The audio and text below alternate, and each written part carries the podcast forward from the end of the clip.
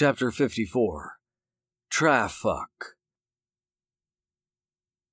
Hello, Angie said, her voice crackling through Ryan's Corvette's speakers. Angie, listen, I got a couple of things for you. Firstly, I need you to send Jessica Raven some flowers, a $100 maximum. Put a little card on it that says, Thanks for all the fun, let's do it again sometime. Ryan said, hinting that something had happened. Secondly, but most importantly, I need you to come into work today.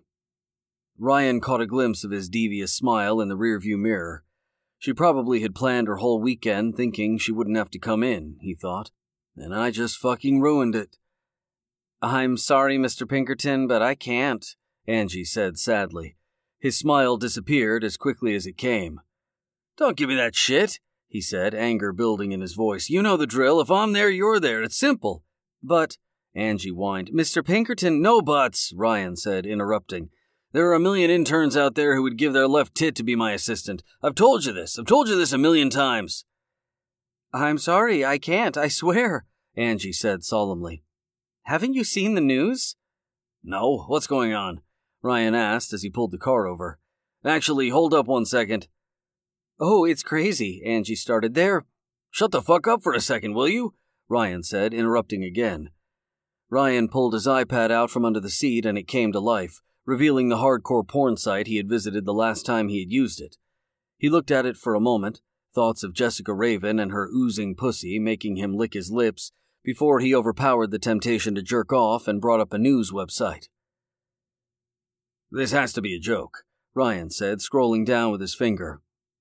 I wish it was, Angie said solemnly. Damn it, I gotta get into the office, Ryan said, throwing the iPad back under the seat and pulling out onto the road. You can't go downtown. That's the worst place to be right now, Angie said. Work isn't worth your life, Mr. Pinkerton. It fucking is, Ryan yelled. Everything I have is there. I don't have a choice. But, Angie started before Ryan pressed the button on the console, disconnecting her. Fuck, Ryan yelled as he hit the steering wheel. The 101 freeway heading south towards downtown was empty, but the northbound lanes were full of cars heading away from the city. Even though his intuition was telling him to get off and return to his home in Toluca Lake, he had to get there. His life depended on it. As he passed under the bridge near the exit to Benton, Ryan noticed the traffic up ahead was at a standstill. So, with the skyline of downtown looming, he decided the best move would be to get off the freeway. The streets were in chaos. No one was obeying traffic lights. Everyone was trying to get as far away from downtown as they could in the fastest way possible, but the need to get to his office was overpowering any sixth sense he had to avoid heading into danger. After a few near misses with speeding cars at intersections, Ryan finally got to Beverly Boulevard. And it seemed like smooth sailing all the way to his office until he saw the lights coming from police cars blocking the road. Fucking pigs, Ryan said as he turned the wheel and sped down a side street. He weaved through streets, alleys, and parking lots, slowly making his way closer as he avoided the police lines, but it all came to an end when he turned right into an army roadblock. The sight of a barricade of armored Humvees and a squad of army men in combat gear finally woke him to the seriousness of the situation.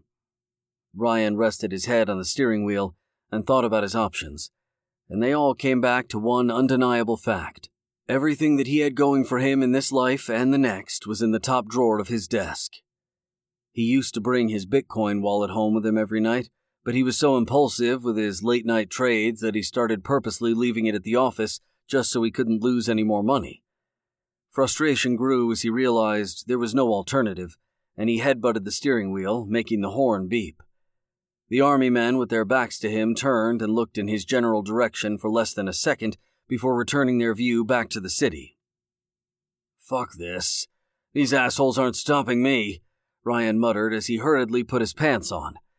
After his pants were on, he opened the glove box, rifling through the car manuals, registration, and insurance papers, setting off an avalanche of papers onto the floor. He took the small gun that laid by itself after the debris had cleared and reached around to the back seat to grab his blazer. After tucking the gun in the inside jacket pocket, he stepped out of the car and put it on. What the hell is going on here? Ryan bellowed as he stormed towards the barricade. The two large army men swung around, their guns pointed straight at Ryan's face. Whoa, put your guns down, Ryan said indignantly. I'm an American. In perfect synchronization, the army men brought the sights of their guns to eye level and adopted a more aggressive stance. Sir, step back. You cannot be here, the larger one ordered. I need, Ryan said. Sir, as you can see, there is a situation, the larger one interrupted. There will be no entry into this area until safety has been ensured. I only gotta go two blocks, Ryan pleaded, changing his tactics. The Hispanic one stepped forward and looked Ryan up and down. Hey, you been bitten? The Hispanic one asked stiffly. What are you talking about? Ryan asked, patting himself down. Have you been bitten? The Hispanic one repeated, stepping behind Ryan. Have you or anyone you know had any contact with any of those things?